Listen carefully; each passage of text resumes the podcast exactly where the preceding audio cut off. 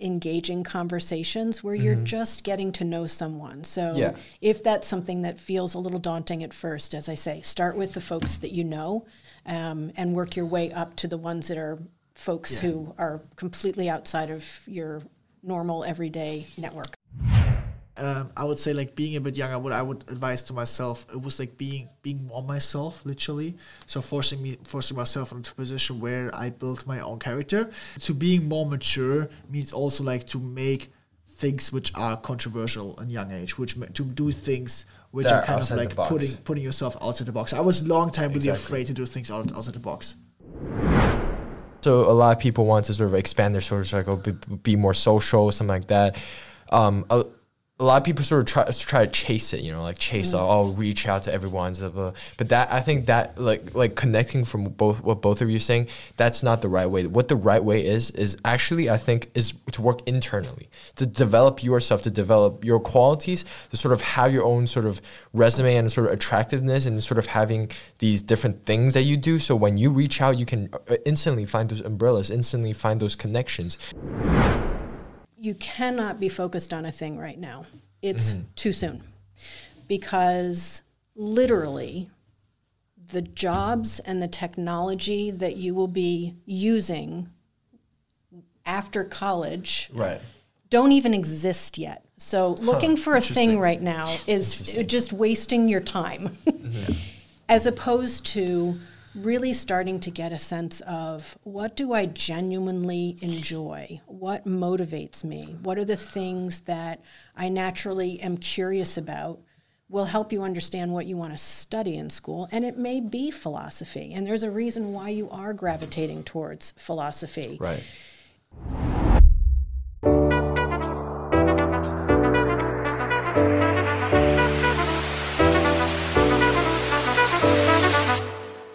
Hello and welcome back. Hello, and very happy to be here. Hello and welcome back. Yes, today will be a very special and interesting episode because we have three podcasters here sitting in the studio. My name is Channin Zhao, and I am the host of the Bigger Picture podcast. Yeah, my name is Constantin. I'm a PG here at NMH, and I am the host of the Acceleration Path, which deals with this with the college process from a student perspective. And I'm Stacie Hagenbaugh, and I am the Director of Alumni Relations at NMH. And I do the Head, Heart, and Hand Alumni podcast, which explores the professional uh, wayfinding of alumni from NMH. Sounds good. So, since we have three podcasts here today, I just have a question for all of you. So, why did you start a podcast yourself? You want to start, Stacie? Sure. Um, so when I arrived at NMH, um, my charge was and is uh, to build out uh, an alumni network um, that really highlights and spotlights the tremendous uh, pathways and the diversity of the pathway, pathways um, of NMH graduates, um, and to build a community for alums to connect with each other, but also to connect back to the alumni community, in particular with students.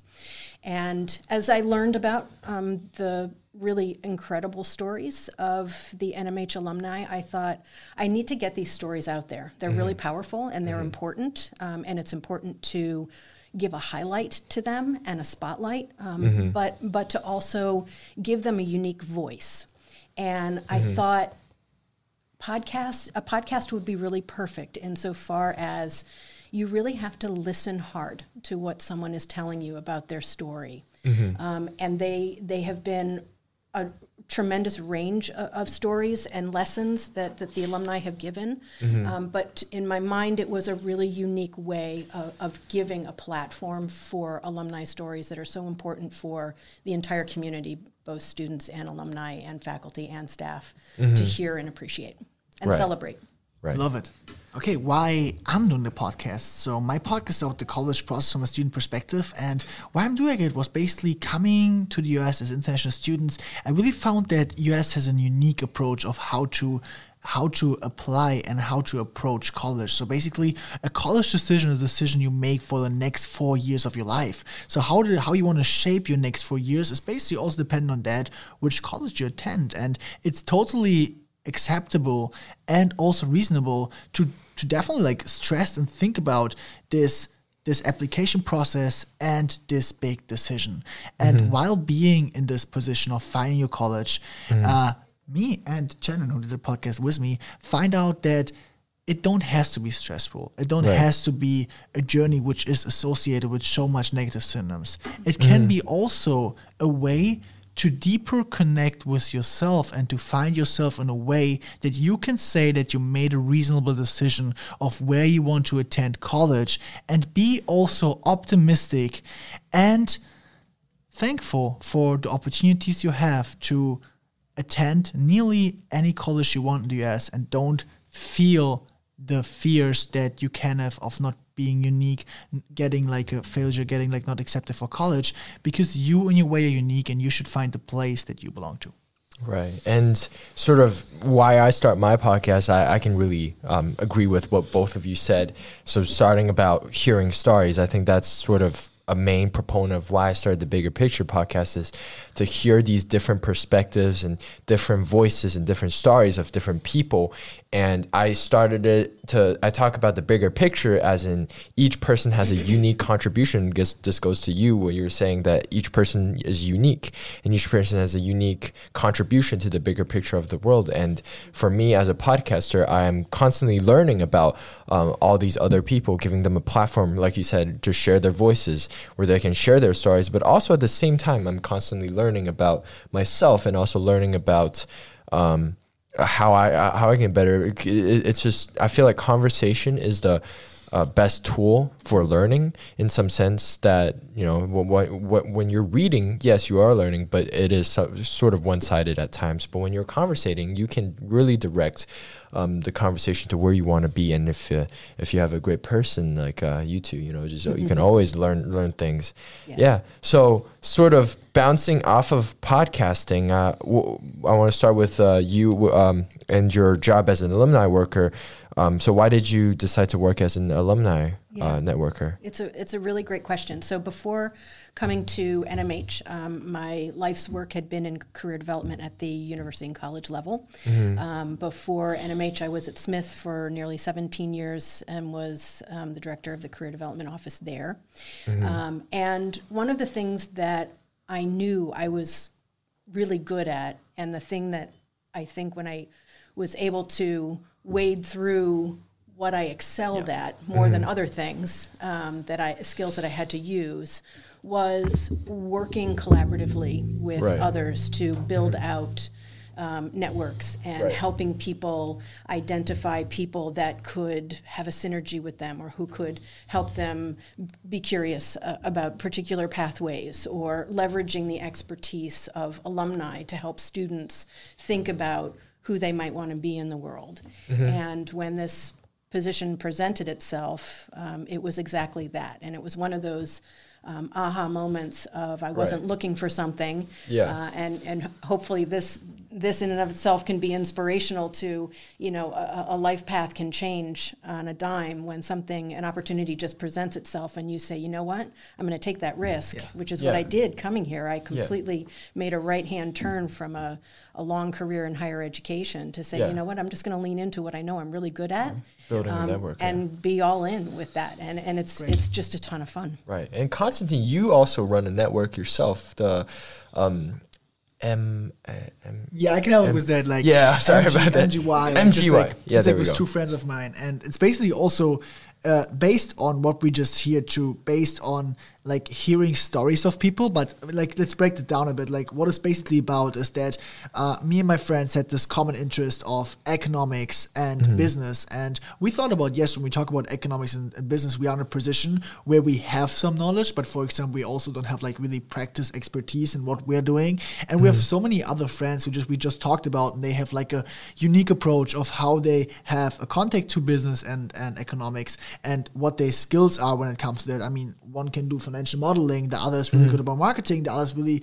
have expertise in coding, and these guys also have a background behind them. Mm-hmm. So basically, just in our current world, starting a website by making an email sign up and telling the world like why this network exists and what is the purpose of it mm-hmm. gave us an idea about how we can gather people with the same interests where you can have a conversation and also like each other helping on a, on a high level. Yeah, So and that was like yeah. cool as you mentioned it, but that's like, that's, moment still going on. Yeah, exactly, exactly. That I mean, that's why we're sitting here. You know, the ideas are bouncing around. I mean, sort of to add on to what both of you are saying about networking, I think the the value of networking is really that one person can't know it all or do it all. You know, and and, and there are so many. It's it, to talk about efficiency. Is it efficient for me to learn how to code to code for a year and sort of like do the coding my all myself, or is it more efficient for me to just find a person who has been doing coding for almost his or her entire life and then sort of let them help help me or or yeah and to, to sort of work on something. And uh, and for me I also have a because we're all talking about networks here I also have a vision for my network. And um, I'm working on a business called uh, Chow It.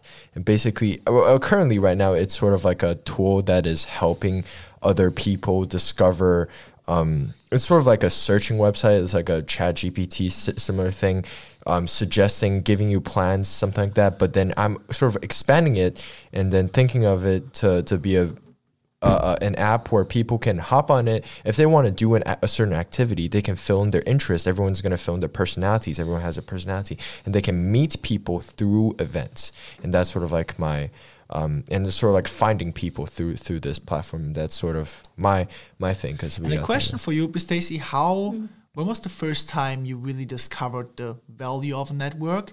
And what was your first contact about like what was your first contact with alumni? What was your first contact with having a network or also like being on different platforms like LinkedIn? What was your first touch on that? Well, um, I have been a, a fan of networks long before there were technologies to Yeah. support them. yeah Um, once upon a time, um, before my life in higher ed, I had a career in politics and government and campaign politics. And um, a networking strategy that I had when I was fresh out of college and um, needing to build a network for the first time was to walk around the parking lots of uh, Congress and find cars that had pol- bumper stickers that were politically aligned with my own. And I would take my paper resume and put it under the windshield of said cars and said, I'm, I'm looking to find a job on the Hill and, you know, I'd love to connect. And I would get calls from that, but that was before we had LinkedIn and other, Yeah, you know, yeah. even email at that Yeah. point. Wow. Um, so, you know, I, I think uh, certainly networking has evolved, but it's always been um, it's always been a, a necessary, and I won't call it an evil, um, but a, you know, a necessary part of how someone makes their way in the world, especially professionally. Um, and you know, I think. Um, so many people have these icky connotations of networking of it's schmoozy it's you know it's just kind of gross and do i have to do this and I, I honestly think a podcast like this is such a wonderful model for what networking actually is you know right, right, right. you really want to have genuine conversations, yeah. with people conversations. and, Yeah, yeah, and- and make those connections so that there's a real rapport and that person gets to know who you are and Mm-hmm. you get to know who they are and because you've got that that real connection Mm-hmm. um, you're, you're going to want to help each other it's a two-way street um, and, and i think you know this is just a, a nice modeling for how you go about Yeah. building a network is Yeah. finding people that you just genuinely want to have a conversation with Right. so I, I, And and speaking of networking, I think this question can really go for both of you. Is how do you manage your network? Because sometimes it can get a little. Sometimes it could get too overwhelming, or sometimes it could be underwhelming that you want to expand your network, but it's challenging. So both ways is uh, you know you you want to find that medium because you don't want like thousands of emails or texts to, to go through every single day but you on the other hand you also want to expand your network a little I mean, I'm still a student, so I would also like address my question also, Stacie. Yeah. And adding on to that, I feel it's also really like adding on really to this question is like when you have people you want to contact, like how to contact them, and how, what mm-hmm. was your experience of like mm. what works best of like like your interest because probably you also evaluate the time that people spend for a person they don't know so they don't want to hear like a two-page text about what Yeah, you want yeah. to contact Nope. right Yeah, sometimes yeah. so what is your think your approach of like to Right. like contact somebody that you're interested in, or you see a profile which interests you, and you find the person, so oh, it's nice to talk to them. Yeah, yeah. It's a really important question because, um, y- you know, as I said, you want these to be genuine asks. You don't want to just connect with someone for some superficial level. Right. Writing someone to say, I'm, you know, looking for an internship at your company. So can I talk with you? Is going to fail fast.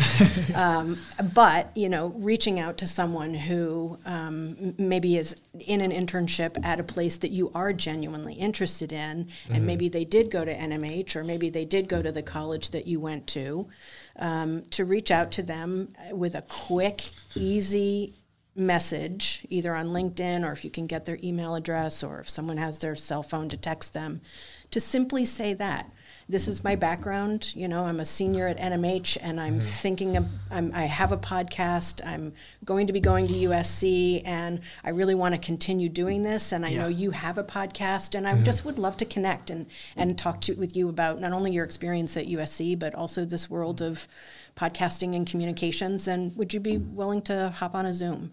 That's mm-hmm. going to get a positive response. Yeah. You mm-hmm. know, eh, people are busy. You might have to ask twice. That's okay. Mm-hmm. Um, but those are just a those are genuine outreach yeah. strategies that mm-hmm. that aren't icky yeah. um, and will result in you talking to someone about something that you're genuinely interested yeah. in. Right, so right, you know, I think that's it's a little scary the 1st mm-hmm. time you do it, um, but the, it's a muscle that the more you exercise it and the more you're reaching out to folks, you know, it gets easier. Mm-hmm. But Chen, to your point, how do you maintain those networks? Mm-hmm. You don't want to just reach out to someone just to kind of constantly be like, "Hey, I'm here." yeah. But when you genuinely have something that you want to tell them, so let's say you do get to USC, you you know you have a conversation. Maybe in the spring, you are starting to work on a podcast at the university. Um, and that gives you a chance to circle back to that person to say, Thank you so much again for your time. It was so helpful. Mm. Um, I'm, I'm, now working on this particular production and I'm having great fun. And I just wanted to give you that update yeah. and um, you know, as I start to think about summer plans, maybe we can connect again, you know. And, you know, saying when you get to Yale, it'll be an mm-hmm. opportunity to connect with alums who are in the business field yeah. and maybe someone working in finance. Um, you know, you've done a great job already hopping into the NMH alumni and finance group. And, yeah. you know, that's a great way yeah. of, it's a, it's a, a group I'm starting these smaller communities on yes. LinkedIn of alumni. Mm-hmm. Um, we have one now in marketing and communications, so find that. Here's my yes. here's my own little um, advertisement. Right. Right. But it's a great way f- to you know at some point say I'm I'm in my first semester and I'm going to be thinking about summer plans. I know in finance that's important to do in the fall. If anyone would be willing to have a conversation with me, mm-hmm. let me know. You know, yeah. odds are you're going to have someone who will say I'm happy to give you a, a you know 20 minutes on a on a Zoom definitely yeah 100% and i think like also like like the general ex- like experience i had with networking was like yes always when you meet like people who seem to be like strangers for you people you don't know before you want to find a common sense and the common sense obviously matter a lot like what is the right. umbrella that you come what is the framework exactly. that you come together at and i feel like even i feel like nmh obviously gives us like an easy job and i said it to so much people who are asking me like because people asking me do you ever reach out to alumni i say yeah i do it so often because it's so mm-hmm. great because people are so willing to help. Like mm-hmm. you want to like that's the thing. Like you want to only like give one finger and they give you like the whole arm because they say like mm-hmm. yeah of course of course I help you. And these I think is uh, reasoned by the values and kind of the kind of like the mission and the things that NMH gives the alumni when they graduate. I just applied to service and citizenship, which is kind of like one of our school motto. If you have that still in your mind and you can interpret that by helping somebody who's younger than you and genuinely want to learn. So obviously like network depends, I feel a lot on the common sense that you come together. Right. So and, yeah, mm-hmm. and also to add on to that point about sort of expanding network, this sort of just clicked in my mind. I was thinking instead, so a lot of people want to sort of expand their social circle, be, be more social, something like that. Um, a, a lot of people sort of try try to chase it, you know, like chase, mm. oh, reach out to everyone, but that I think that like like connecting from both what both of you are saying, that's not the right way. What the right way is is actually I think is to work internally, to develop yourself, to develop your qualities, to sort of have your own sort of resume and sort of attractiveness, and sort of having these different things that you do. So when you reach out, you can uh, instantly find those umbrellas, instantly find those connections, like um, that that for example, if you are you know like goalkeeper. For example, we GK Union, we can instantly connect with people over. Mm. For example, podcasters. We're sitting here in the always, studio. I think you always try to be like as specific as possible. It was the mm. same thing when I first like went to this Yale event. They said like yes, like when you are you, you play Yale soccer. Like if you find a alumni who played Yale soccer in the same team, you will have an extremely strong connection because Yeah. you limit the people, you limit like the Yeah, friend yeah, that will never narrow. Yeah, yeah, yeah. Yeah. Narrow. So Yeah. how would you then do you think like this like then Stacie your opinion because you worked for different institutions do you feel like these umbrellas were like different or this like common sense had a different different form of like how strong it is based on the institution you worked for? Um, in terms of the, the network itself? Yeah, himself the network itself. For example, you had like you worked for Boston College, right? Emerson. Um, how was it there compared to NMH, and what do you think makes a community strong? It's a really, really good question. Uh, I think the strength comes in how much you're willing to tap into it, in all honesty. Any institution is going to have alumni, and any institution is going to have alumni who will be willing to talk with you if you reach out to them with a compelling reason for why they would want to talk with you. Um, you know, even alums who are not necessarily connected to the institution um, are very apt to say yes. Um, I'll give you a great example um, from NMH. Um, I was working with a student who was working on a capstone, and she was in particular looking um, to find some expertise in the bioinformatics field. And I said to my, she approached me and said, uh, you know, how do I find alumni who are in this field? And I found an alum, and he had been disengaged from NMH for a long time. He was not someone who came to reunion. He was not someone who participated in events, but I reached out to him and said, the student is interested in this particular area of research within bioinformatics.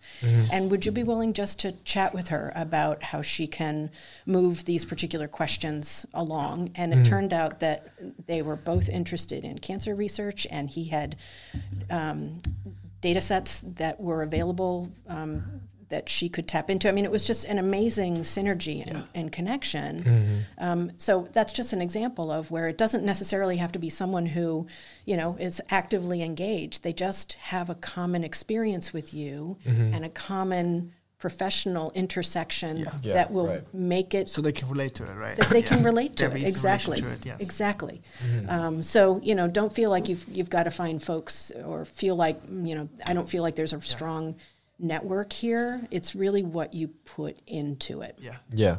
Um, and i would also encourage f- folks to not feel like they've got to have everything worked out to quote unquote network. If anything, I feel like the time that you want to network is when you have an inkling of an idea of what you might want to Yeah, do. exactly. And you just want to talk to someone about it and say, I'm really curious about this and I want to learn from you Mm-hmm. to get a sense of if this is something that would make a lot of sense Yeah. for me. Yeah. Um, I, I think there's there's something so much more genuine about an engagement like that and where you can actually take advantage of that person's professional knowledge and, and expertise Mm-hmm. um, and, and stories and, and have it help you know what wayfinding will make sense for you. Yeah, and, and this sort of goes back to what we were talking about the the value of not only um, of networking but also the value of conversation.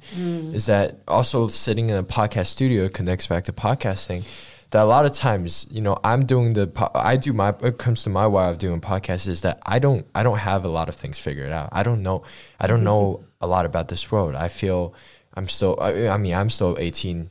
You're. You're. Um. We're both very young here, and then we're always like for me, especially. I always want to learn. I always want to learn more, and and um. That's why, like you know, I always sort of try to expand my circle and also expand uh, the people, the guests, because everyone has a different story to share and different perspective, and that these different networks can bring you different values and, and connections. Yeah. Well, I, th- I give you both so much credit, and I'm, I'm curious what motivated you to know that podcasting was the right avenue for you to get at what you were trying to achieve. Mm-hmm. Um, I mean, there's a lot of different ways to get narratives. People blog, people Yeah. start websites. Like, why a podcast? Yeah, I'm yeah. curious for the two of you.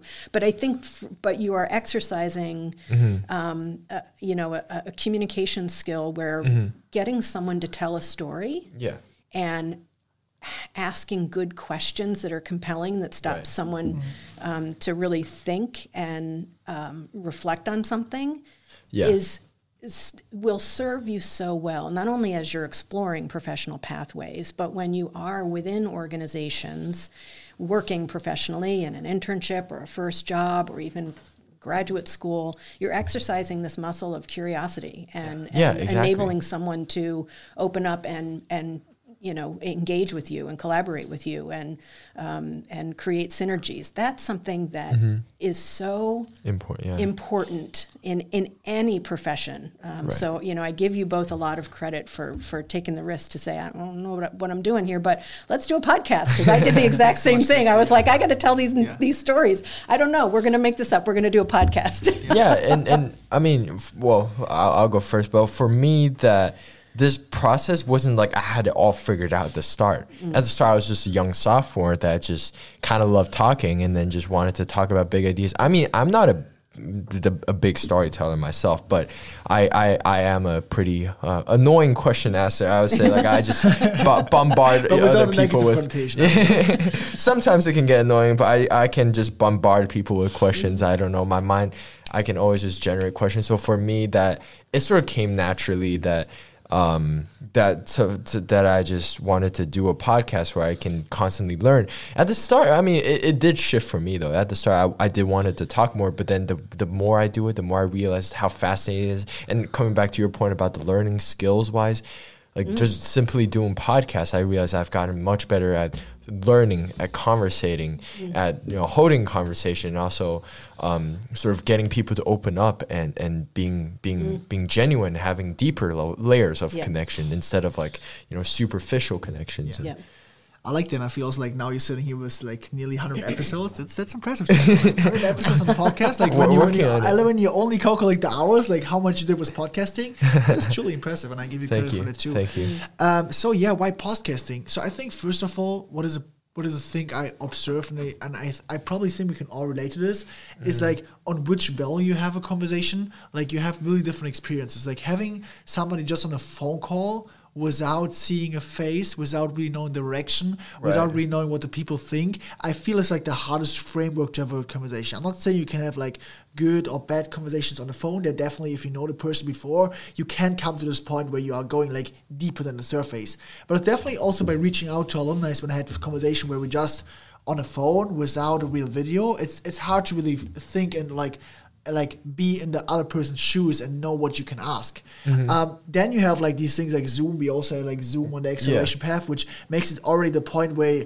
the person's not there, but you can still see them. You can see Yeah. see facial expressions. You can have get a feeling of like what is the right question here, and what is also like the thing we can like bring this conversation like bring us further. Yeah, conversation And is eighty percent about like body what is- language. Yeah. What, what is what I say? Like the the top of the mountain Mm. is actually to sit in a quiet room, mm. concentrate on the other person, exactly. and being able to process information. Like, and while you process information, you mentioned that Yeah. you can you can you can go to the filter system and ask something deeper. Ask something what tells you like because that's something I also wrote my college essay about it, which is like the circle of first of all like what, and then how and why. So first of all, some people tells you like what you're doing, like Yeah. what you're doing. I'm doing a podcast, right?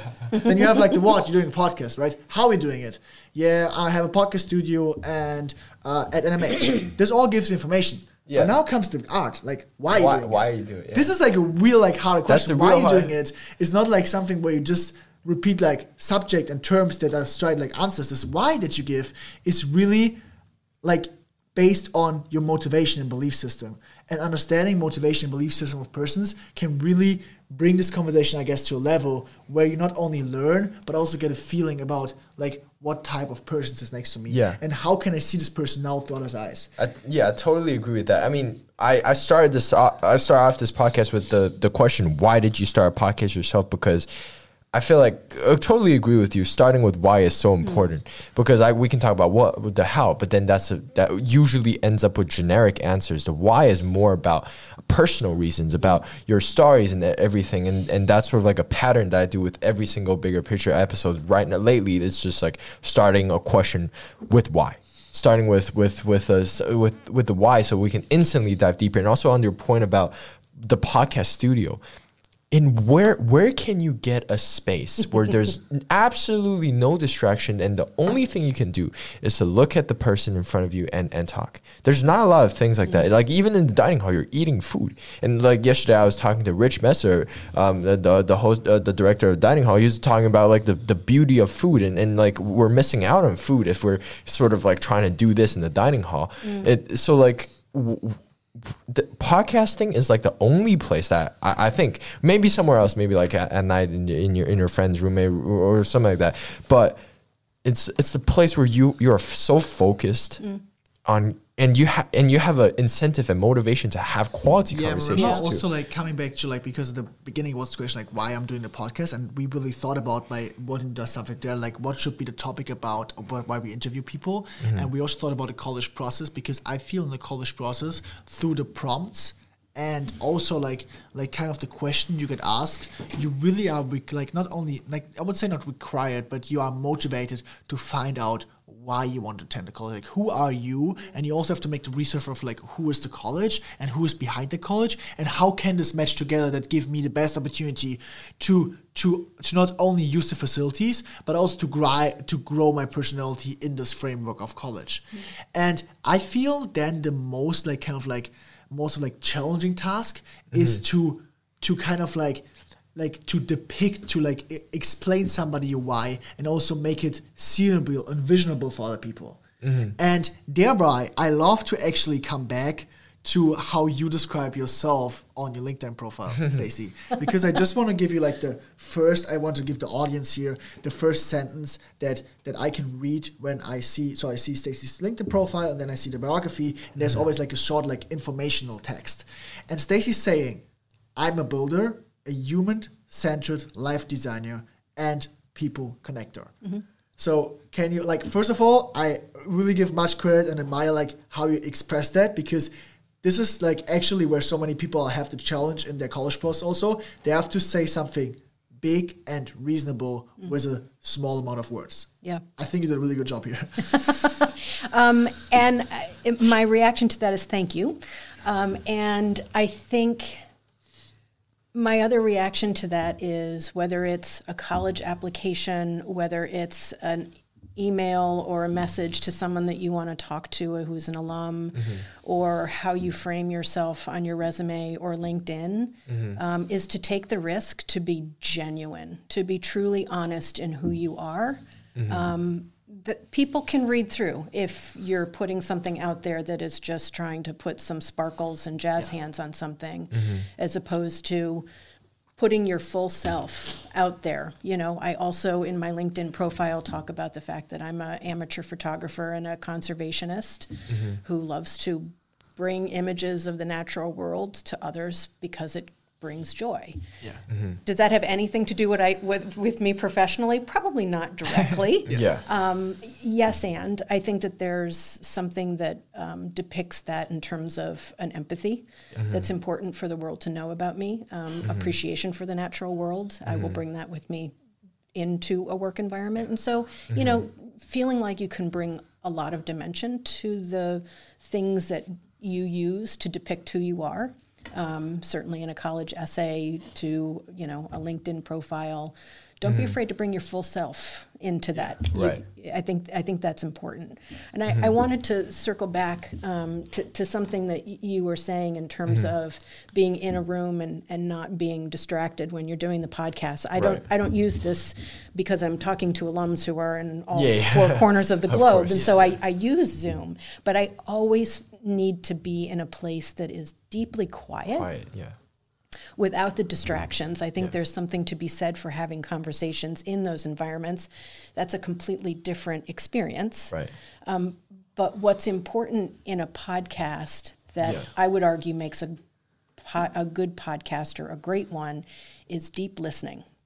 And being able to really absorb what someone is saying and sometimes what they're not saying, and asking a good follow up question that allows you to tease out uh, something even a little bit further. Um, So tell me more is one of my favorite add-ons when Yeah. someone's starting to scratch at something. So Yeah, I yeah, think you know definitely. that element of listening is so important. So important, yeah. Um, and and oftentimes I think um, I've done the best job in a in an episode when I have said very little. That's that's exactly what I wanted to say. Uh, point out is uh, that's one thing that I really learned through my podcasting experience. Is if you listen to like the first few episodes, I'm I'm probably the person talking the most, like seventy eight percent, eighty percent of the time. Maybe some no, probably not that much, but it's it's it's it's I would talk a lot because like 67.7%. 67, pro- probably more like it. Sorry about that, but once uh, the more I do it, the more I realize like it, it's the the point of having different guests on is to is they are the guest and they have the fascinating story. And if I'm talking, if I'm the one talking, then I'm not actually learning because I would probably be talking about repetitive things. And also for listeners, they they if they listen to like a lot of episodes, they would know me already. But then they don't know the guest. They want to learn more about the guest. And and the point about me doing a podcast is to is to provide the platform for not only for me to learn, uh, not only for listeners to learn, but also for me to learn. So it's like it's more valuable when you t- actually talk less. Mm. Yeah, and I loved what you said. Like, tell me more. I actually like think about it because I was watching. I was definitely reading an article in the Wall Street Journal about it, about this. This mm-hmm. like literally this quote, like, "Tell me more," and, and I love it because Really? like because you you often like you often like think about it, but you never like actually speak it out. Tell me more. I love that you mentioned it because tell me more is so powerful. Because I feel like even our world, I mean, that are as as podcasters, I think that plays a big role in our job of how to make a good interview. Because when we ask people things, we don't know how much they thought about it or what is actually behind it, and you don't know if you touch a point which just comes out of their head because they just thought about it, or what's actually like a deep point where there's a story about it. Mm-hmm. So find the story behind the words that people say on the podcast Yeah. it's kind of I feel the harder thing. Like I give you an example. Like one of the like there are so many I feel like generally like common used words that we that we just use to to kind of like dis- describe something something in a way. So for example, like to say I am unique, right? I can just like the statement I'm unique. But Yeah. to have this unique like unique and just in a company, um, company would say a company would probably introduce themselves with this with, with sentence, we are sustainable. Like yes, Yeah. sustainable is a word. Like it Yeah, is yeah, of course, Like, of who course. doesn't who doesn't say you're sustainable? Like, Yeah. Mm-hmm. The way you can always be sustainable. So, but then tell me more, and then you find out like what is actually behind this Behind word sustainable. sustainability, Like yeah. what is the story of this company? Yeah. About sustainable. What is the story about this person of being like saying I'm unique? Yeah, so I feel that's really a point where like podcasts are really challenged by finding the spot where people have stories behind words. Yeah, and and coming back to your point about authenticity, it's it's I think the point about podcasts is trying to get the guests to be authentic, as authentic as possible, Yeah. make them feel comfortable and sort of dig out the deepest. So I this is the question for uh, the two of you. So what is your way of finding the the the the gem from the guest? How do you dig, dig deep? I always have a conversation with them before the podcast. Mm, um, I I want them to feel comfortable, and oftentimes I feel like those first conversations allow us to kind of break the ice a little bit, get to know each other. It also allows me to kind of get a sense of what what are possible themes and topics that. I would be curious about, and they would want to talk about. Um, and sometimes in those first conversations, we hap upon, happen upon things in their backgrounds. They were like, "I didn't even think to tell you that," and it ends up being kind of the Yeah, you know the primary thing. So you know. I think um, I I find those first conversations really really helpful. Um, I usually, unless they ask, don't provide a set of questions ahead of time because I also like that element of Free flowing. yeah, Right, and yeah. serendipity and Serendipity. um, you know, just um, having that spontaneity of conversation, I think, Right. also makes the uh, m- it makes the episode a little bit more compelling. Yeah. And, I mean, speaking of the word serendipity, I No, think- speaking of the word serendipity, I just finished my English paper today, and I was searching for a title. I was just put serendipity. we, we, Other outcomes of a podcast is the title for my paper that I have to submit. Perfect. Yeah, and, and what do you think about this topic? About not only ser- serendipity, because I, I I feel like we talked about the word serendipity so many times. I, I, don't I don't know what, what in what circumstances, and also what is your so way I of think interviewing? how most of the people understand serendipity, or at least how I catched it, is everything happens for a reason. Like Mm. this is the thing I understand behind serendipity. I give the example of like why I got committed to Yale and what gave me the chance, and it was like the only word that somebody said to me was serendipity because I was right place, right time, the right people saw me, like everything worked out, like magically, like a magic hand was in there. Not that I couldn't do it, but it was just like you play very well, and you always love to see, like you always want to perform your best when people see you, right? But it like Right. rarely happens that you have this best performance in front of the people that want to see you. So I had a really good performance in front of the people that saw me. So I was like, the guy was like, serendipity, you did a good job. so I was like, yo, what does serendipity actually mean? And I was like, okay, okay, now I understand That, that. that's one of the first words you, you dove deep into yeah. when you came And I this. think in terms of serendipity, to form a question out of it, um, so what do you think are like the most important? Like, how do you break the ice normally, Stacie? Like, mm-hmm. what is what are, like? Do you have like because also like I think breaking the ice, yes, in podcasting, but I feel also like when do you because because yes, you can have these conversations podcast studios and that's how the model looks like, but as you want to advance, you always try to get as much as possible out of conversations that you have like when you have like this 20 minutes of waiting on a train, right? Yeah. And you're standing behind next to a person you're like rarely know, but you're like, yo, actually like I'm really interested in the thing and but I need to first break the ice to get into a question that is actually kind of personal. Um, I, I usually start with their connection to NMH in terms of how they arrived at NMH Okay. um, and their experience, because then everyone who is in the conversation on the podcast with me and the audience already has a connection because Right. we're talking about NMH. Um, so I think that that helps to to get a conversation sort of um, going well Yeah. with the audience, but also with this person, right? We've got the common thread. right. Um, and then, um, and sort of add on to that, I was thinking about Joe Rogan, how how he does podcasts. He always sort of starts in the middle. Like he Mm. doesn't start at the start. I mean, that that's that's his style. I don't really mo- model it, but then it sort of says something that you know a, a conversation doesn't. Well, well, the the start of the conversation is usually the roughest part. I mean, we, we I think we all do some networking, so it's we we probably all know like.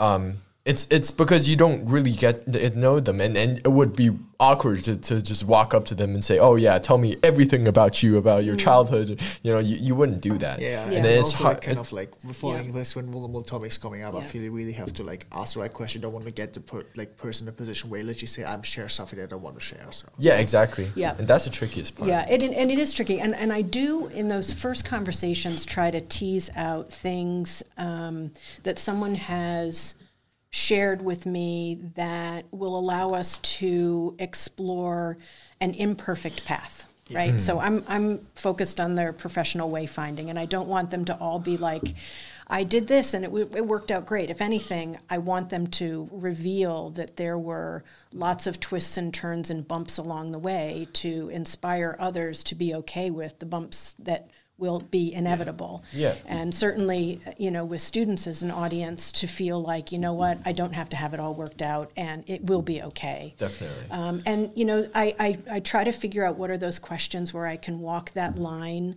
Um, that you know, it, it, it isn't uncomfortable for them. They've already shared the story. So, in, as an example, one of the podcasts, someone had revealed to me um, in that initial conversation before the podcast um, that um, she had made a terrible mistake in becoming a lawyer, um, and that she, um, you know, for a variety of different situations in her circumstance with a friend who had died, and she just wasn't living her authentic self and was not a happy person, felt like she needed to really make a radical change um, Right. and now she's a chef. And you know i was able to say to her okay so now we're going to talk about you know that one thing that was you know particularly challenging and, and within that story was she had to take the bar exam five times.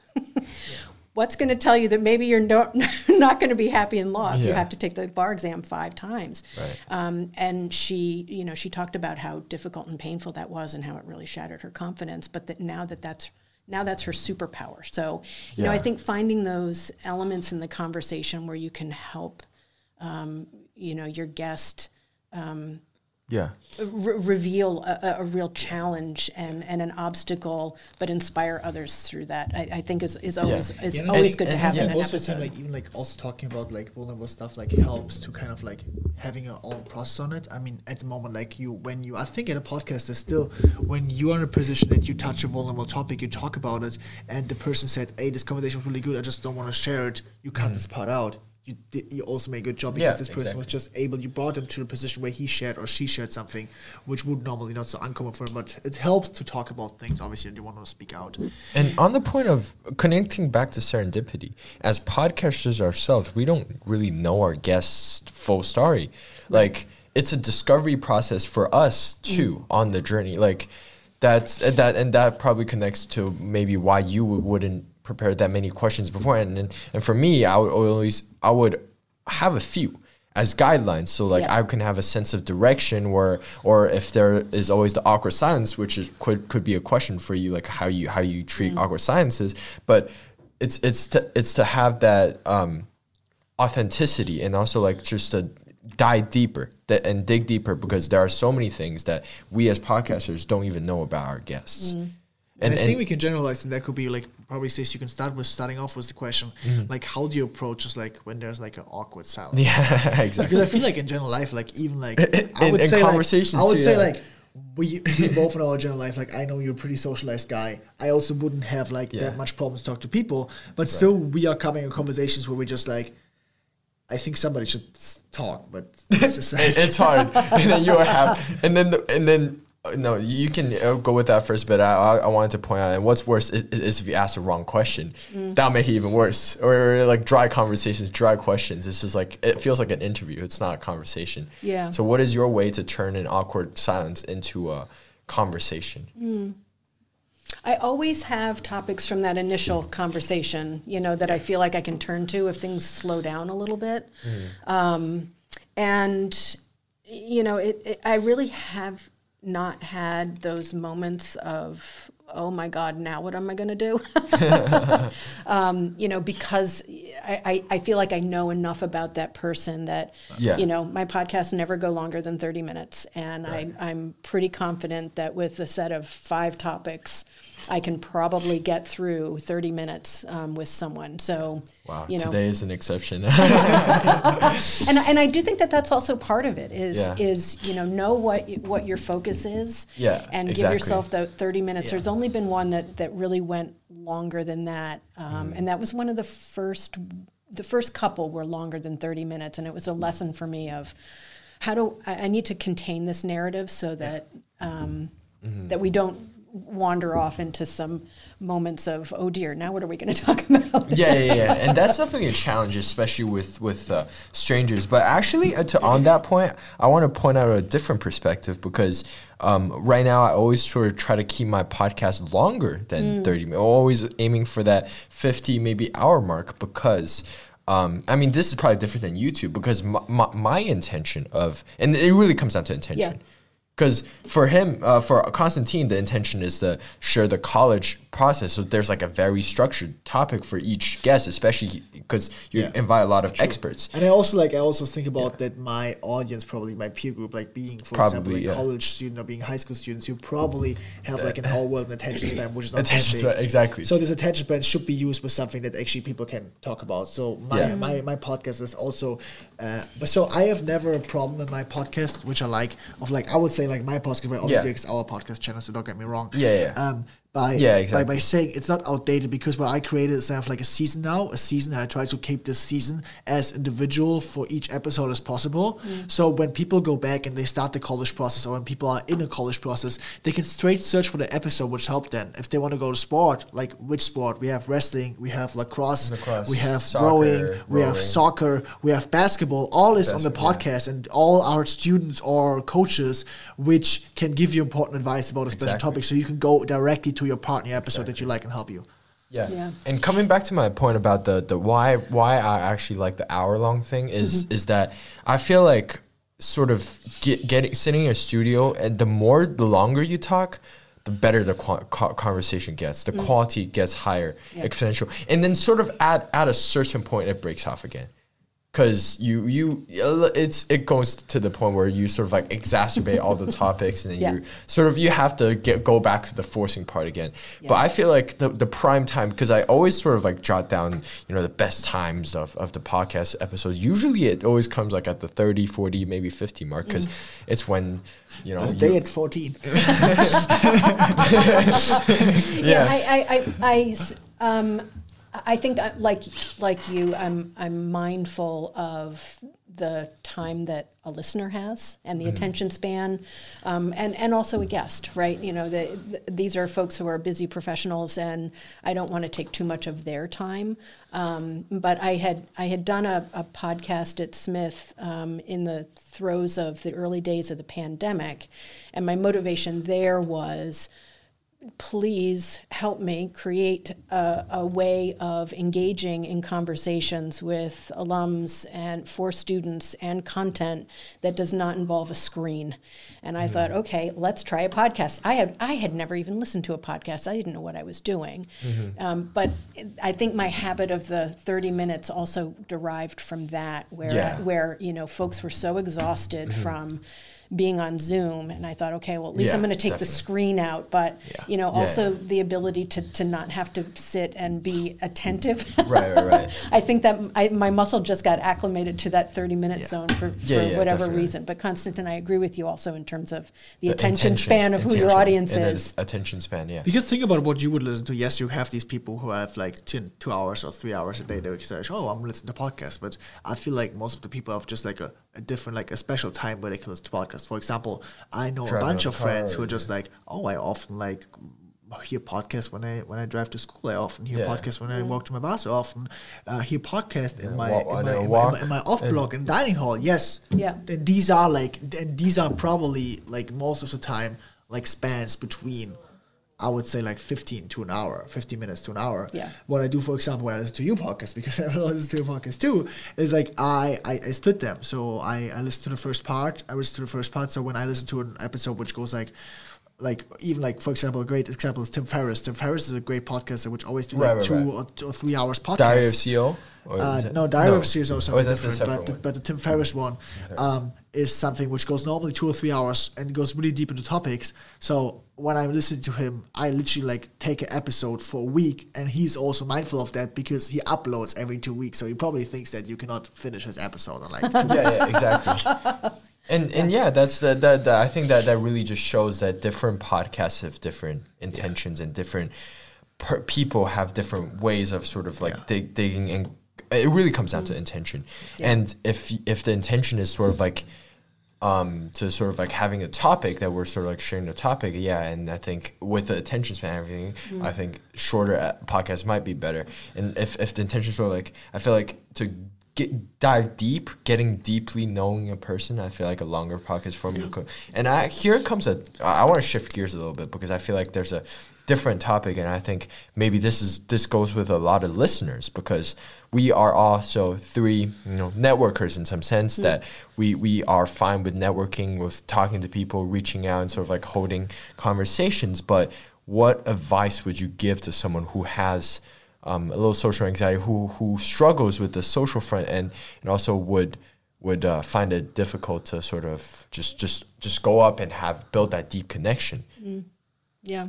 Um, whenever students approach me with that question or I sense there's that anxiety, Yeah, yeah, yeah. I say, okay, we're going to start with someone that you know, right? You know, it, it could be, you know, maybe a, a, someone who's an upperclassman, right, who is doing something interesting and they know that person and but they feel comfortable having that conversation, right? Right. Start with someone who's friendly, um, a, a faculty member. Tell me more about how you ended up teaching um, at independent schools. Why independent schools? How did you know, you know, that you wanted to teach history, right? What just start with the people that you know and trust, um, because it, you know, as I said earlier, it's a muscle, right? And and uh, it, gets easier. Sometimes um, another strategy that I've used um, with folks who are very anxious about talking to someone, especially if they haven't met them, um, is to pick up the phone um, at about nine or ten o'clock at night, and you know it's their office line, and you can listen to their voicemail, and don't have to leave a voicemail. Do this was an office line, not a cell phone, where they think you're calling it late at night. But it's just to hear their voice and know that they are a friendly person. Sometimes just even that helps take some of the anxiety out of I've got this conversation tomorrow, um, and and I'm really nervous about it. But you know, th- th- these are they're meant to be good, productive, engaging conversations where you're just getting to know someone. So Yeah. if that's something that feels a little daunting at first, as I say, start with the folks that you know um, and work your way up to the ones that are folks who are completely outside of your normal everyday network. And I feel And- also, and I feel also you, you see that sometimes in a position where like people, I feel like, for example, like only talking about the LinkedIn profile, but I feel also like how people present themselves. Like sometimes you're like, yes, there there has to be like an intention of reaching out to them, but there are really like people who also gives you like a lot of tools where you can learn about them. For mm-hmm. example, they've written somewhere like why they do what you do, or if, for example, on LinkedIn, I just found out that there's even like some some contact information have the the tool that you can that they say their name on LinkedIn Yes. which is like which basically goes with them i can hear Yep. the audio somewhere so when people give a lot of information out there and all mm. of also like personal information you have probably mm-hmm. they already give you the tools of topics that you can really have a starting point Yeah, like exactly. for example talking with you about natural like like a natural world or photography or something like that would be for example also a starting point mm-hmm. to Yeah. just have like a common sense of topic Co- which is common just like topic, an which- interesting thing Yeah. Yeah. And also adding on to, to what you were saying, especially, and also this is a great point on, on on sort of finding the nuggets that really bring people together. Socializing is a skill that you mm-hmm. can develop. Like I don't think when I well before I would I wouldn't say I'm the greatest of socializers. Like I definitely had a lot of social anxiety, especially um, it's weird, but especially when talking to girls, I have high anxiety, and then I it's hard for me to sort of just even hold hold up a conversation at times. But I realized that this is something that I can intentionally work on, and then the type of conversations you have is something that you can intentionally work on, and and it, it, you can keep reflecting and refining and oh what what happened and and obviously uh, you know if you want to work on your social skills just start a podcast you know also, like, also like also I think like, It's true, actually. it's true. Adding on to that, that that's the important learning I had is you don't have to give yourself so much expectation. You don't have to think that other people have so good expectation because they actually like you don't know how much people like I would say like not how much people, but actually there are people out there Yeah. which don't even think about before they start a conversation. And I think that that can lead to some conversation where you say like, oh, this is like just like like what we're talking about at the moment. Mm. If you have already the process where you really think about what you want to say and really think about how you want to say it, you're way ahead of the game. like Yeah. when you when you already have the thought process of like thinking what you say and how you say it, there's a win-win situation because even you need like a little bit longer time, the person normally also gives you the time to explain what you want to say.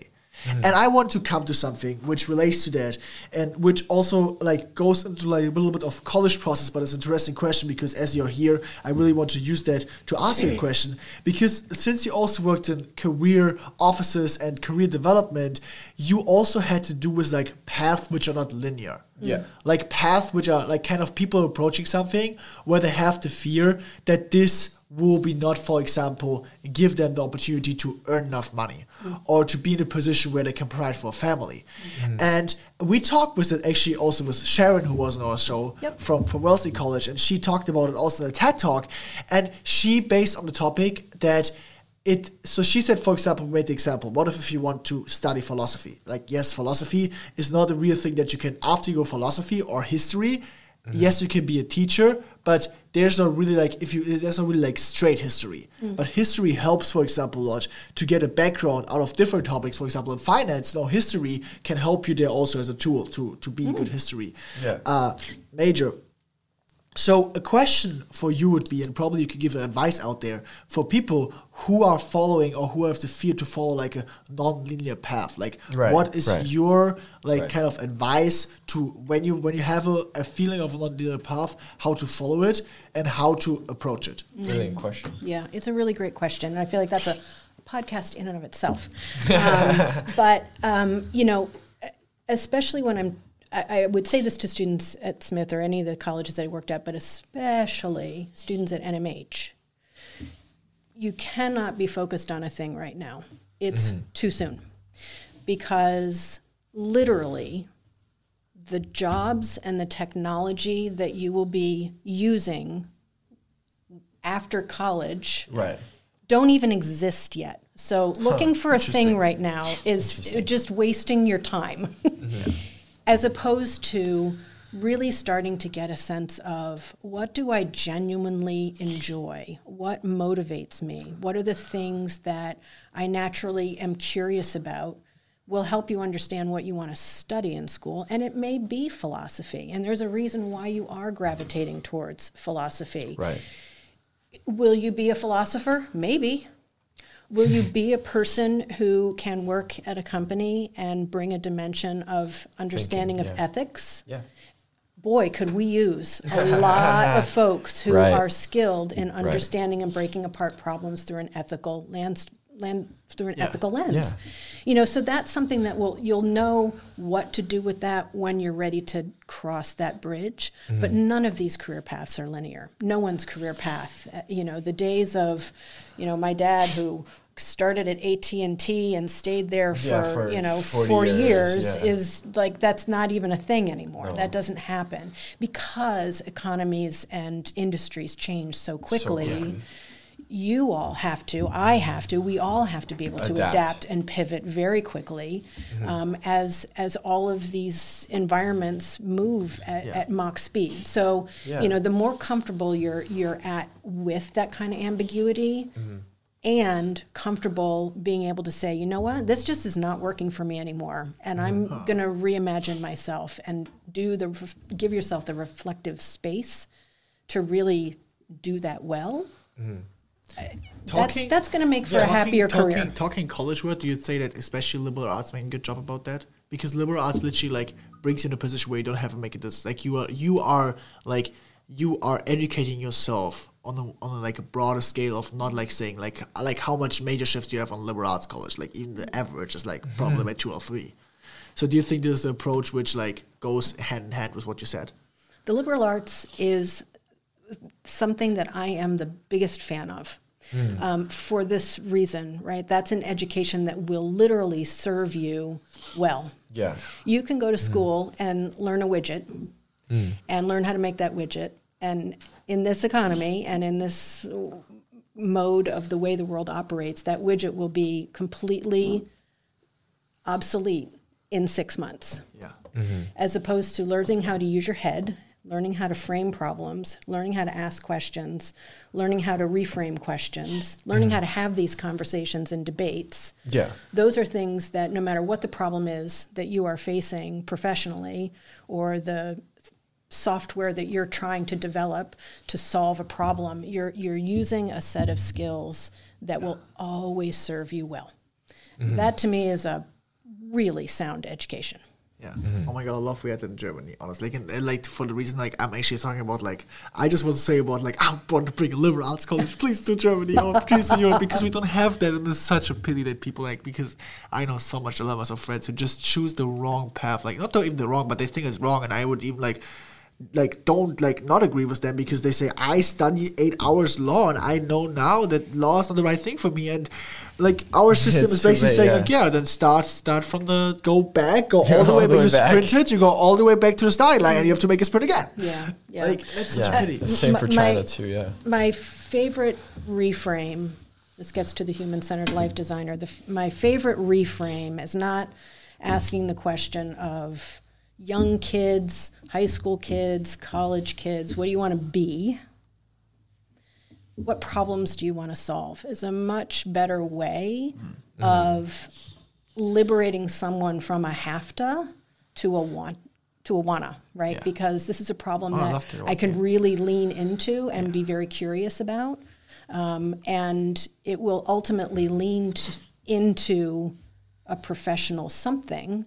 Um, but starting off with that question of what are the problems that really kind of vex you, that are irritating, that you want to do something about because they're that vexing, um, and what are the technologies, what are the th- what are the tools that you can use to solve that problem is a much better way of reframing how you want to Yeah. find your way in the world. And I just made an insane connection because this connects to what we were talking about at the start when we were talking about starting with why.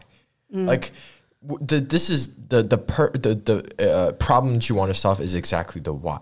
Right. Why are you pursuing a career path? Why why are you doing this? Because a lot of people are stuck stuck. W- I mean, I, I say a lot of people. Maybe I'm in it too, but it's just like we're stuck in the what. Like, what do I want to do next? What, what, what- Right. and then and then we it, and it's hard. And we eventually settle with a what, Mm-hmm. and then we, we, we figure a how out. Mm-hmm. But it's not natural. It feels like a lot of force in it, and it, it, and then we might end up not not liking it. But then mm-hmm. if we start with a, a why, mm. with everything, and then and, did, and and now that I think about it, this this applies to But I also almost like every, I, I have to I have to add something to it, and I Yeah. think to starting with a why is a privilege that you especially have by being like kind of like this. Yeah, that's true, I, I tell course. you, I tell you, when I would start in Germany with my why, like People are like, like "What- my, what- my- I mean, my family Yeah, would be comparable, exactly, comparable, exactly. like comparable, really like really understanding about it, but it would really But come down to like what is the society expecting from you? What are your parents expecting from you? What is your general like peer group? Like what are the people who shape you? Because stepping completely out of that will give you a framework where you have to make something different. Mm. Because just be leaded by your why, yes, it can go really well, but also you have to be a really open person who can also like accept that in your why, in your thing that you mm. like because when you when you trust the process, when you trust the process, it's really about trusting the process, trusting your intuition, mm. trusting yourself. You will have probably a high level of happiness, but this will be related to up and downs. I feel. But that's the thing. That's why having a why can help you break the cycle and sort of like mm-hmm. stepping out Yeah, of this 100%. expectation, stepping out of. I mean, what, what can I say? Like parents' 80 percent of my friends in Germany work for car companies, so It's, But about, um, I'll, it's I'll- about. I, yeah, I'll give you an example of why there's a there's a yes and in all of this because I agree with you. The- There are there are many many kids who have high expectations, parental expectations, economic expectations and needs. I mean, there's it's complicated, um, but knowing your why can help you find a path forward even with those expectations. I'll give you an example of a student that i worked with at smith um, was an international student and the expectation was she was going to go to medical school. There was not even a discussion. That was Yeah. not going to be discussed. You're going to go to medical school. Yeah. And she came to me and she said, I do not want to go to medical school. I cannot tell my parents that I don't want to go to medical Yeah. school. Um, she was a dancer. She wanted to dance. And I said, Well, okay, so those are the two things that we know. You love to dance, the expectation is medical school. So let's explore a pathway forward. And so we started to find alums um, in the dance world and in the medical world and the health field. Like we were trying to just feather together a new picture and a new way of framing this. And we found an alum in New York who was an orthopedic surgeon for dancers. and we, we found, we reached out to her and she forged, you know, had one of these conversations.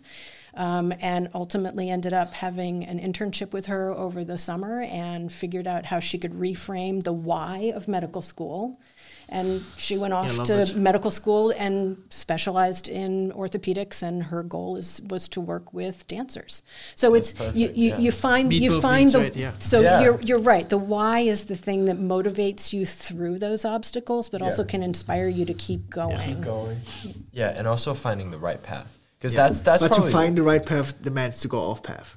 Yeah, exactly. Yeah. That's the thing is is and, and that comes to the point of courage. Mm. Is if you are willing to say, yeah, okay, this is the situation, but am I willing to step out of of this? And it com- comes back to socializing or or networking or something like that. It's it's all about courage. Am I willing to make that first step of that uncomfortable maybe email that I'm I, wa- I have to think hard on sending to build that connection Yeah. to, to reach out on LinkedIn, to, to see a person um, somewhere that you respect, that you know, and to walk up to them and introduce yourself. And I think that's a great thing, and I want to hear your opinion about that because obviously, like, yes, and that's I come back what I said earlier. Yes, to talk somebody from an NMH framework, reach out, I think like probably ninety percent are answering me just like because they see the background of like NMH as like yes I want to help.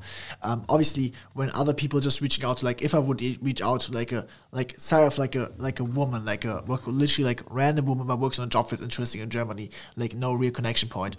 Probably there's just a, like also like a the, the odds are kind of like equalized of saying like yeah there's probably a fifty percent chance that she reads the mail in the right moment and say like I have time for it or or totally reasonable she has no time for it at the moment so there's no between it.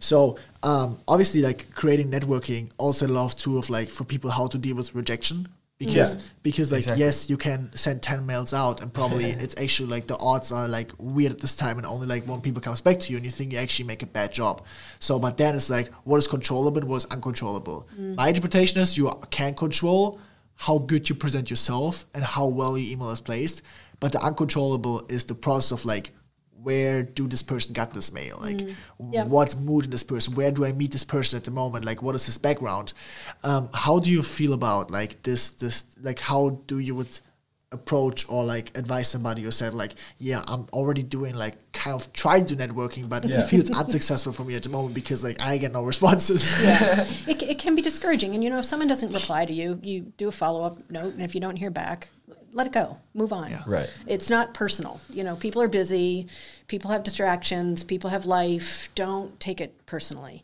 Um, I, I will also say um, that this is where building out your networks can help you. yeah Um, you know, I, I I'll give you an example from this week.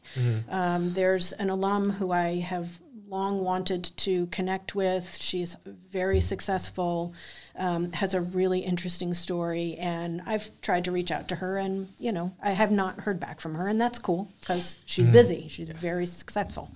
Um, had a conversation with another alum, completely unrelated, and um, had a really wonderful, far ranging conversation with her. And she said, Oh, well, you know, Uh, my high school roommate at NMH was this woman who you should also ping her, yeah mm-hmm. is the woman that I've been trying to, to have that conversation Yeah. with. So, you know, Yeah. the more your network expands, the more the odds are there's going to have those yeah there's intersections. like more interwoven in that like more Yeah. interwoven So say. be patient Yeah. too.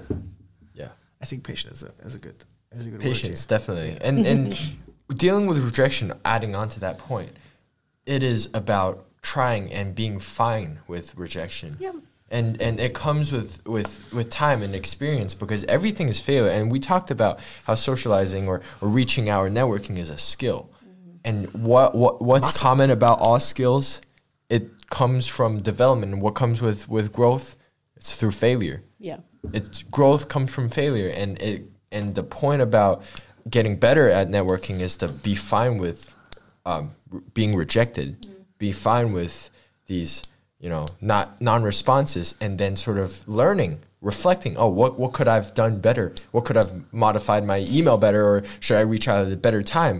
And then that might and then you improve. And then that's that i think that's that's the way i see Fail, um, rejection and failure is inevitable, A funny and you if- have to just Yeah. you have to accept it and roll with it. You know, one of my f- favorite things that I ever read in the New York Times was uh, a woman who finished her PhD, and she literally went to her defense m- and wore a skirt that she had stitched together of all the rejection letters that she had gotten through her dissertation process of all the rejections from publications, from Yeah. you know co-authors and she just literally made a skirt out of it that she Yeah. wore to her defense and i thought you know that's just a beautiful reframe of it's going to happen Yeah. and you, you just have to roll with it and persevere and and you know let it wash off your back Hundred percent. Just give like a just give like a like a like a like for me a lifetime example of what happened. So we went to this event in Boston, right? Yeah. And actually, like what I realized, it wasn't a problem because I was like most of the people I connect on LinkedIn, but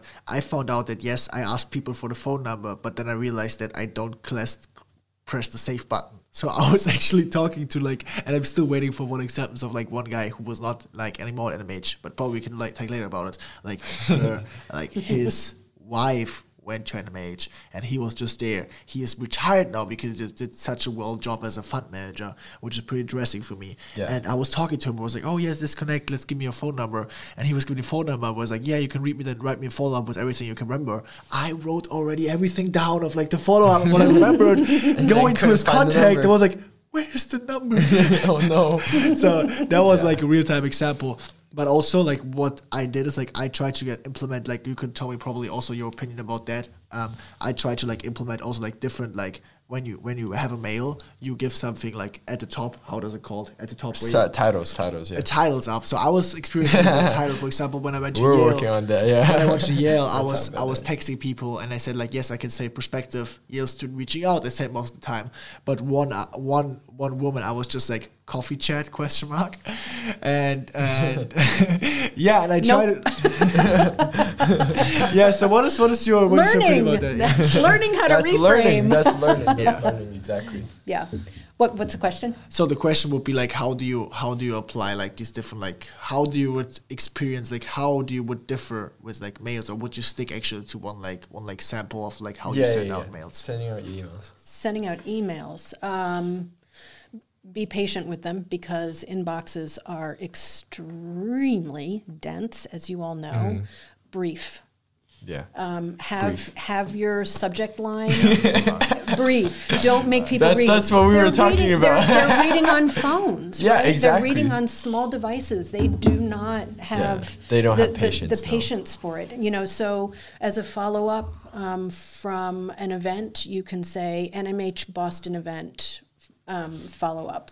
That then, then they've got the context, and then you know the email is you know we, we met at, at the Boston event, and I loved having that conversation with you, and I would welcome the chance to have a thirty minute um, conversation um, at some point in the future if your time permits, um, and let, you know let me know. Yeah, Um, exactly. it- you know, short I and sweet. make it simpler. You- That's- that's what we were talking about Yeah, the the, last time. yeah, the, the, the goal in that email is not to provide anything in depth, not a list of questions. You don't want Yeah, them, yeah. you know, sometimes I've seen students try to um, do the networking over an email where they send a list of questions and they expect the, The person to write back. write and I'm like, no, no, no, actually use your words and we're going to get on a phone call, we're going to get on a Zoom. Yeah, I get on a Zoom. And- yes, it's and- just so I can apply so much That's- to that's me. Yeah, yeah. That Yeah. it- Because we were, we were. Uh, I remember the the Saturday night before he went to Yale for Bulldogs Day. He was working on a lot of emails, and then I was just sort of sitting there and looking at all his emails. It's all like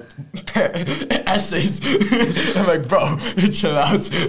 I don't think it'll work. We're just working on it. it is it is a learning process. It is a learning process, and One it's that you just sent me. much One, one sent me. I read your name, but not the mail.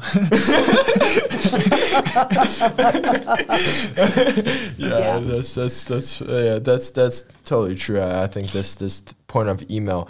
Um, we've covered a, a lot today. I we think sure we covered a lot. We've yeah, covered a 100%. lot, and uh, if there are, so um, well, y- do you guys have any sort of like typical routines that you go to go through near the end I of mean, your I have. I probably have a final question to Stacie about college process. What about you?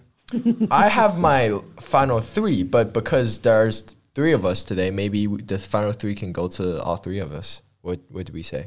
Sure. Yeah. Sure. Okay. The first question is what are some non-negotiable values that you have for your living? Starting with Stacie, if you want.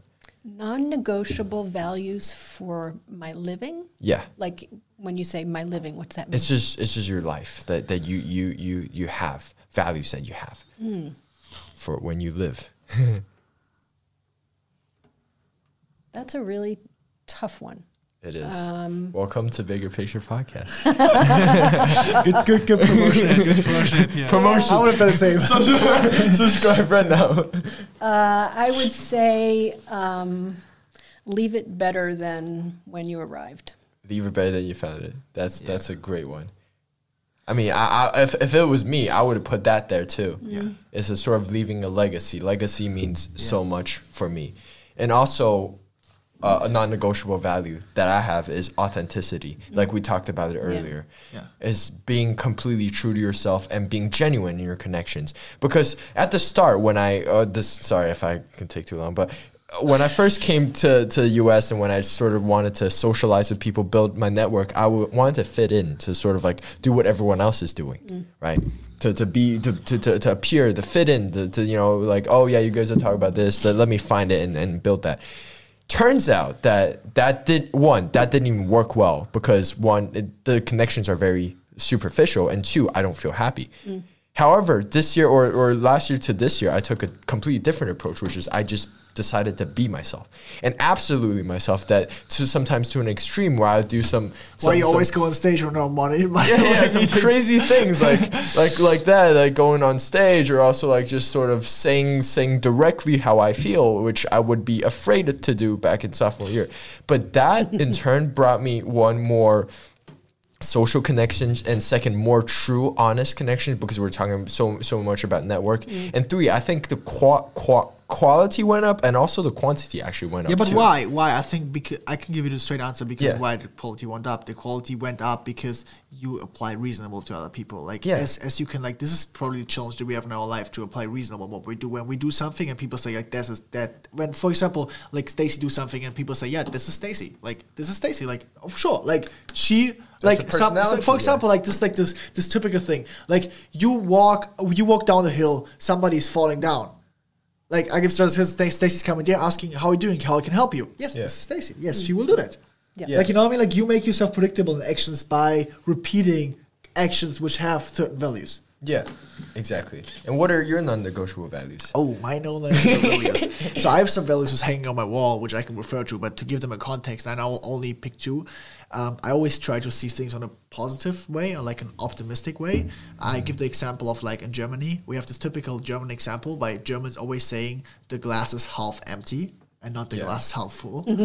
and I hated that. I hated that coming from Germany. I hate that everybody's telling me the glass half empty because I was saying, no, no, why is the glass half full? Like, why not seeing it from optimistic value? Because I felt like seeing something in an optimistic way helps it actually to like give the give the thing a process. Like seeing for a pessimistic way could be kind of like reasonable sometimes, but I think like to after odds, I think optimistic way works for me better. Optimism and the other so thing is like don't forget thankfulness. I think I'm I'm not I'm like I'm like saying from my where I grew up like like like thankful Gratitude. that my Gratitude, my yeah. thankfulness So thankfulness so, so much thanks to my family who was giving the option to study in the US because there's also something like studying in the US like I hear everything from from do you have the craziest American parties to like do you don't have you feel to be shot in America directly? I said, no, I don't get shot directly.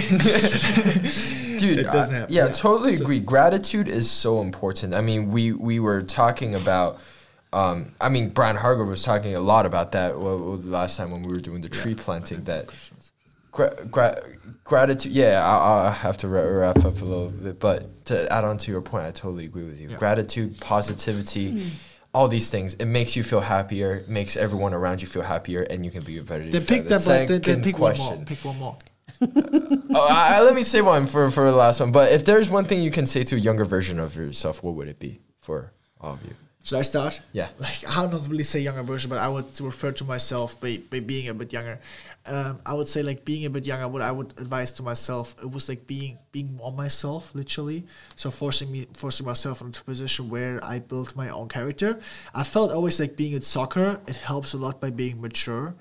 Um, I, I was still successful in soccer, but I felt that I when I went like more mature on the field and younger position, I would be have become the like I would even become like more like I would even like probably because my, my dream was to go pro soccer in Germany, right? This work that wasn't working out, so I was looking about like how to combine studying and soccer. And I'm still happy with my position. But I think like because in soccer you have the opportunity in Germany when you're for example like 13 or 14, you can already play for the under 17, under 19. For me, I had the potential to play there and I also played there, but I wasn't feeling mature enough to play there. So I wasn't really like feeling welcome in that. And I feel mm-hmm. like being to being more mature means also like to make things which are controversial in young age, which ma- to do things which That are are kind of outside the like box. putting putting yourself outside the box. I was long time really Exactly. afraid to do things out, outside the box. Yeah. Yeah.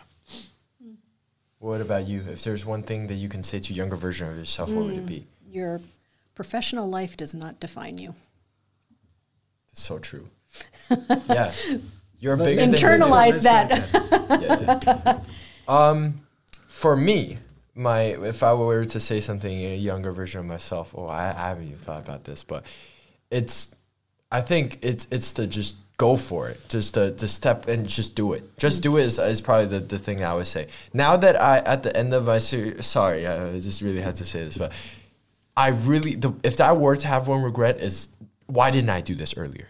Why didn't I do this earlier? Like, for example, asking a girl out for chat. Why didn't I did, Why didn't I ask earlier? For example, we can talk about it later. But sorry about that. But uh, also, so many things. Like, if if I started earlier, it would have been so much better. Yeah.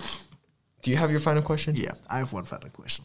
My one final question is, uh, Stacie, what would you advise to somebody who is just about to start the college process, and how would you, and adding on to this, like part B of this question, like first of all, what would you advise to somebody who's just about to start the college process, and what do you think is, what are the key factors to find the matching college for you? Um, it's a really, really good question. And I would say when you're starting the college process, um, to slow the roll, you know, ease into this. Don't Yeah. feel the, don't put the heat shield up a little bit to kind of deflect it. Yeah. Um, really be open. You'll be surprised that you'll happen upon a school that you just didn't see coming and find magical things about it that you didn't expect and be open to those surprises. Um, you know, test out the waters with what it would feel like to be in a city at a big school. Um, You know, what would it feel like to be at that liberal arts college, right? Um, but at the end of the day, you know, college is absolutely about the academics. Um, yes, and it's also about the experience, and it's about helping you continue to grow as a human being, um, and look for places that are going to allow you to really stretch and, Yeah, and have exactly. experiences Try. outside of the classroom Definitely. that will allow you to know who you want to be in the world as a human being. Um, Yeah. So, you know, it's don't look at lists of schools and rankings and feel like you've got to check boxes based on Right. that, but really h- almost have the out. same kind of, you know, honest conversation with those schools and the people there that you would have in, in this podcast conversation. Yeah, exactly. Um, and, and be open to, to possibilities that you just didn't see coming. Exactly. Love it. La- last question. I have to ask this. I have. So, sorry, but this the, we have to end on this. What is your contribution to the bigger picture of the world, and what is your why? Because we talked about so much about the why. So, what is your why? What is my why? Um, I think um, helping people be open to messy future paths. Um, you know, I think, uh, you know, as we've kind of gotten through these, this wide-ranging conversation, um, Yeah. you know, life is going to be messy. Things are going to happen. Um, professional hiccups are going to happen. Right. A pandemic is going to happen, right? You know, and, and and being open and okay with those hurdles and and helping people embrace those messy paths and talking about them um, is is I think my why insofar as if it gives someone else permission to then encounter challenges and difficulties and feel a little less anxious about it Yeah. themselves and they can feel like okay someone else did this i can do this too Yeah, is a really i think my why love Yeah. it. What about you? I love to relate to the why of the book, like of, of Simon Sinek. Start with why. to the book Start with why, and he said, "I try to inspire people to find their inspiration." I totally rate that, and I add to it that I love to break walls and break obstacles, and I love to help people to break these and be a part of that. I love to give them the hammer or be the hammer to break walls.